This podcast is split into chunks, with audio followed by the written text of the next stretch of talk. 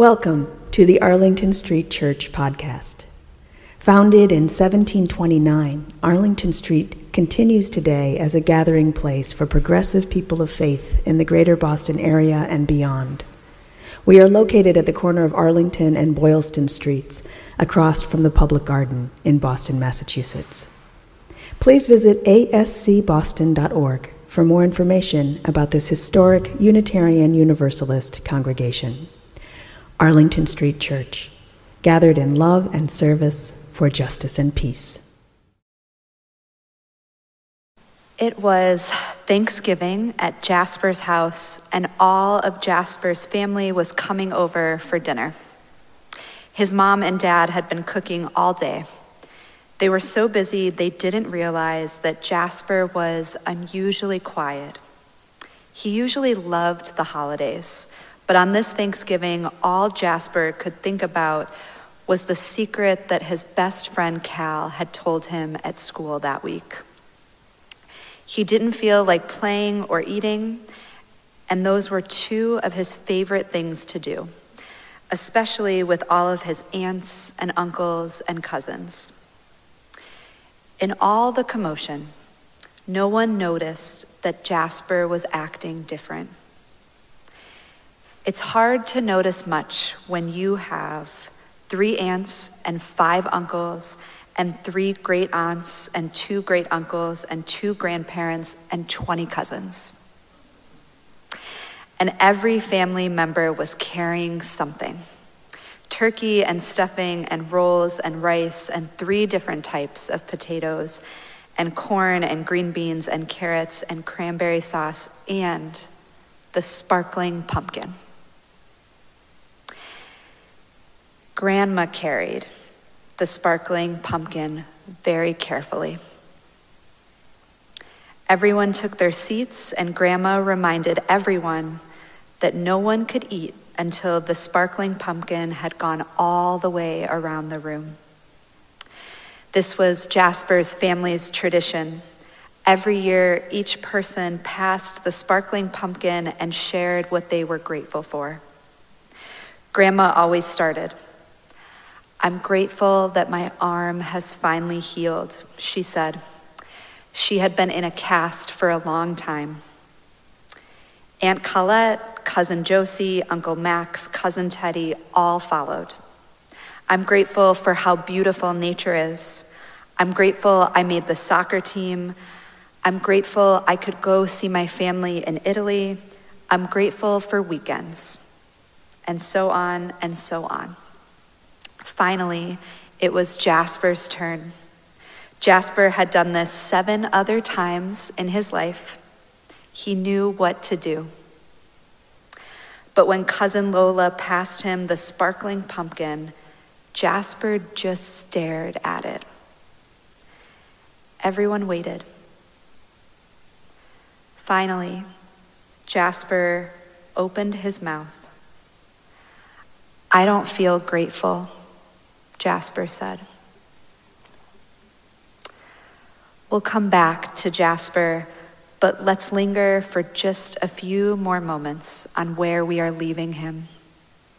All eyes on Jasper, his family waiting for him to express his gratitude, expecting him to have gratitude. And he can't feel grateful. Have you ever been in this position? Have you ever not been able to feel grateful? Gratitude is defined as a strong feeling of appreciation to someone or something. Many of us just finished celebrating a holiday that is about giving thanks. Thankful and blessed, give thanks with a grateful heart, and there's always something to be thankful for are some of the first sayings that came up when I searched Thanksgiving. Even when it is not the season of Thanksgiving, gratitude is a very popular topic. There are thousands of books on gratitude, there are podcasts on gratitude and documentaries on gratitude. There are classes on gratitude and research centers for gratitude.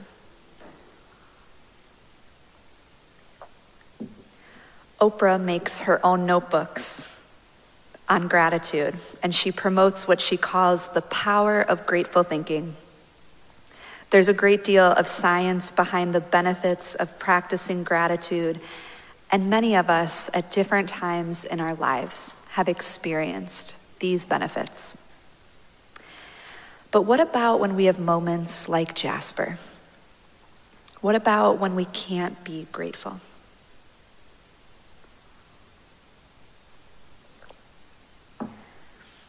Why might we not be able to feel grateful? There are many different reasons. For those of you heard, who've heard me preach before, you know that I often share stories from my work as a chaplain. And when I do so, I change the details to protect the confidentiality of my patients and colleagues, but I keep the essence. So as I think about reasons why we might not feel grateful, I think about a colleague of mine that I'll call Laura. Laura worked as a unit secretary at the hospital for over 20 years, and she was kind to everyone. A man that I'll call Carl was one of the patients on Laura's ICU. Laura always noticed who had visitors and who did not, and she quickly saw that Carl did not have visitors. Carl yelled and called people names. He quickly became known as a Grinch, and many people tried to win him over. Nurses brought in meal trays, and he pushed them to the ground. Techs brought him extra blankets, and Carl took them without a word. Laura started stopping in to see Carl every Friday. Now, Carl, she said, I do all my errands on the weekends. What do you need? I'll pick things up for you. Carl usually had a few things he wanted, and they were never easy to find. Sugar free hard caramels, candied gumdrops, cinnamon toast without raisins. Laura always found the items, and I'm sure, even though she never said it, I'm sure she went to extra stores to find them. Every week she brought Carl his items, and Carl either said nothing or he complained. This bread feels hard. The gumdrops look smaller.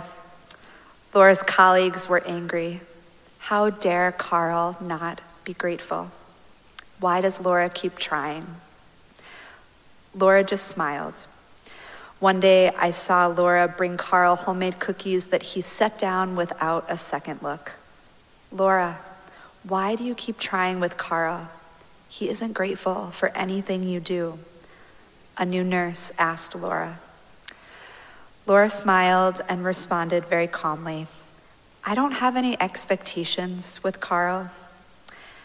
I don't expect him to be grateful. I don't know if he can be grateful.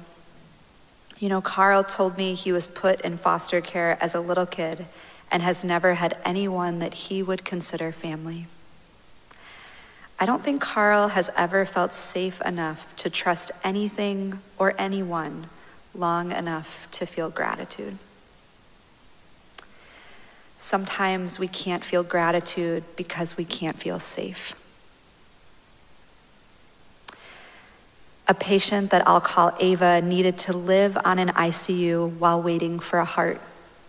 Many people who are waiting for transplants are in this position. Ava was connected to machines to keep her heart alive as she waited, and she was confined to her tiny room for months. Ava's heart stopped twice in the time that she waited on the, on the ICU, and Ava was terrified. As Ava laid in her bed, she thought about her kids and how she wanted to see them finish college and create their own families and their own lives. After many, many complications, Ava found out there was a match and she was getting a heart. Are you excited?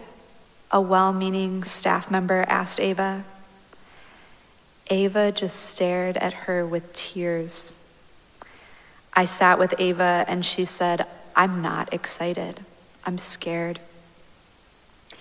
Ava survived her surgery and her recovery, and her kids have finished college. I saw Ava recently in our clinic and I asked her how she was doing. I can finally feel all the colors, Ava said. I'm excited for what is coming and I'm nervous for what my future will bring. I am grateful for my new heart and I'm sad that I don't have my old heart, my heart. When I was waiting on the ICU, all I could feel was fear. There wasn't space for anything else. Sometimes we can't feel gratitude because other emotions take up all the space. Let's go back to where we left Jasper. His whole family is waiting to hear what he is grateful for. Because remember, they can't eat until everyone speaks. And Jasper isn't saying anything, he's just staring. Grandma stares back. Dad tells Jasper to say something. Aunt Mo tells Jasper he doesn't realize how lucky he is to have so much and that others would be lucky to have what he has. Cousin Eliza starts listing off all different ideas for Jasper. Uncles Ben and Andy haven't gone yet either. They are holding hands as they wait for their turns. Uncle Ben listens to everyone addressing Jasper and watches Jasper look more and more upset. Uncle Ben slowly gets up and walks over to Jasper. He doesn't say anything, just reaches out and pulls Jasper into a hug. He holds Jasper, who starts to cry. I know what I am grateful for, Uncle Ben says. I am grateful for you, Jasper. Exactly as you are, I am grateful for you. How do we treat ourselves and others when we or they can't feel grateful? Blame is a very common response to not being able to feel gratitude. Aunt Mo told Jasper that he is lucky he has so much that other kids wish for what he has. He should be grateful. One of my colleagues, a Buddhist chaplain, talks about a parable for a second arrow of suffering. All of us, because we are alive, we are on a battlefield and we are all going to experience part of pain. We are all going to experience pain. It is part of living. We all get hit with this first arrow of pain. Many of us, when hit with these arrows, then blame ourselves for getting hit. We blame ourselves for feeling pain. We should have done this differently. We shouldn't be so affected. We can go on and on. In responding this way, we then hit ourselves with the second arrow of suffering. There is a narrative that to be good, to be responsible, to be considerate of other people, we must be grateful for what we have. When we cannot feel gratitude, we are hurting. Not being able to feel grateful is a, plain, is a painful place to be in.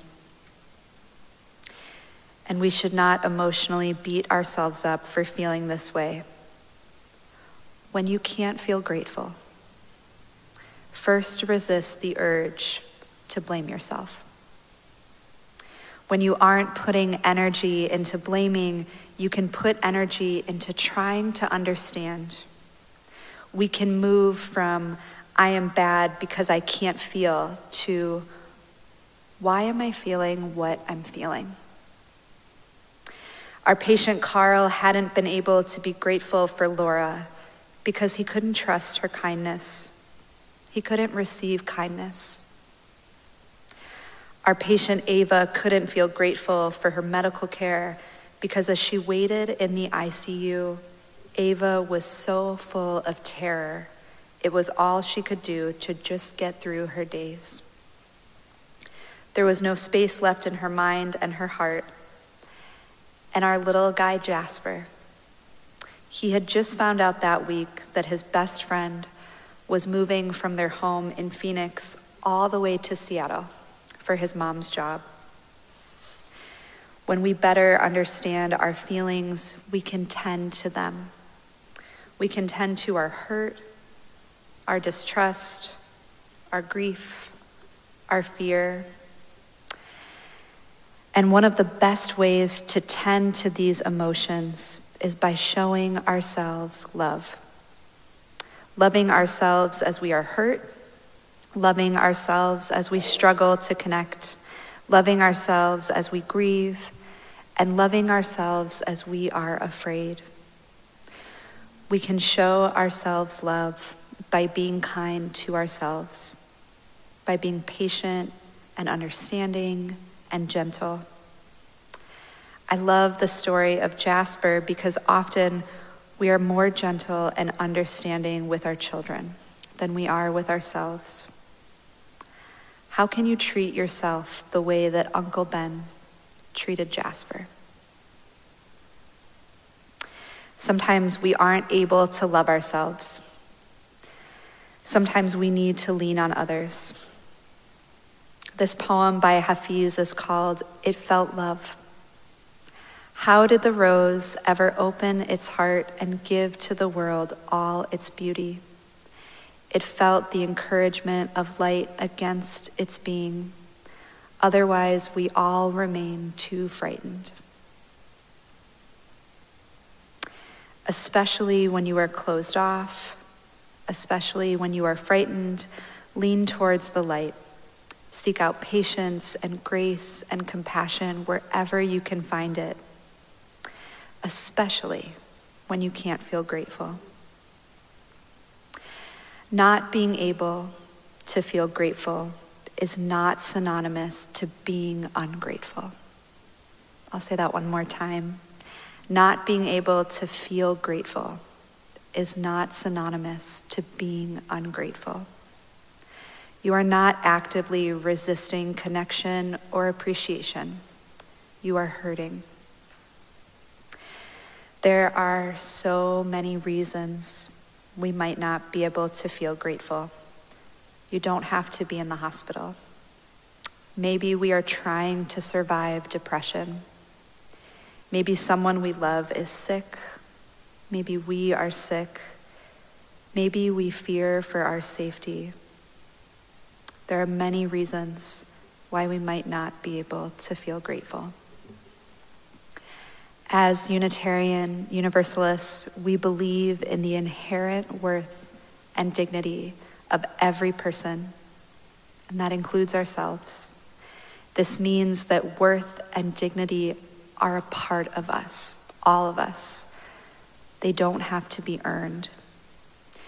When you cannot feel grateful, you have dignity, you are worthy, you are good, you are loved.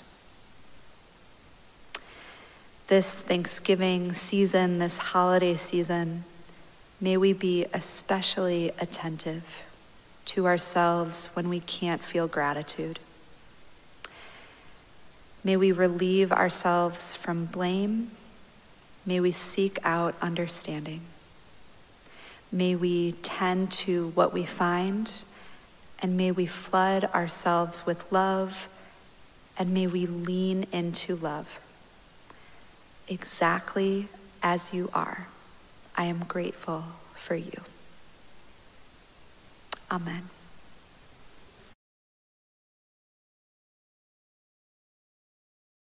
And now for our benediction, I invite you to put your hands over your heart in namaste. I bow to the divine in you. Our benediction today is by Jan Richardson, and it is titled Blessing for the Brokenhearted. Let us agree for now that we will not say the breaking makes us stronger or that it is better to have this pain than to have done without this love. Let us promise we will not tell ourselves time will heal the wound when every day our waking opens it anew.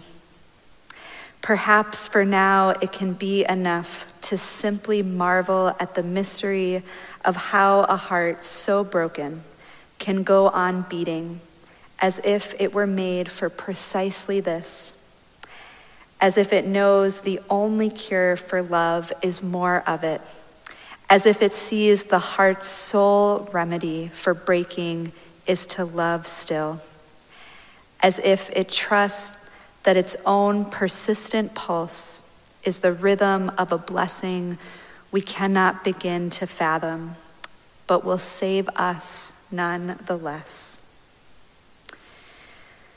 Let us keep this faith, beloveds, and pass it on. The service begins when the service ends. Bless your heart and blessed be.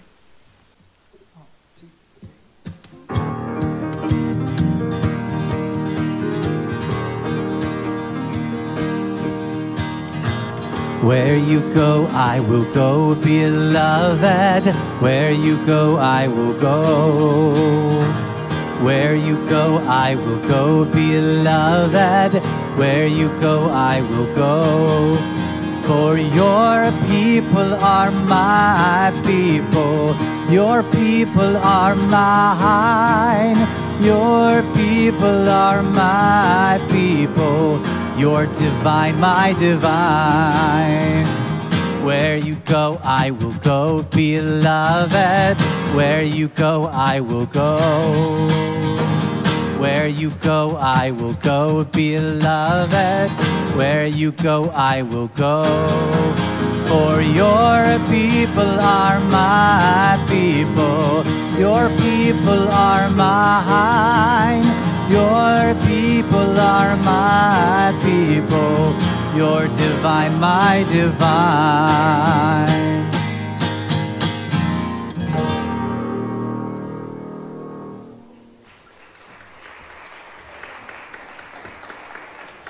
Please visit ascboston.org for more information about this historic Unitarian Universalist congregation. Arlington Street Church gathered in love and service for justice and peace.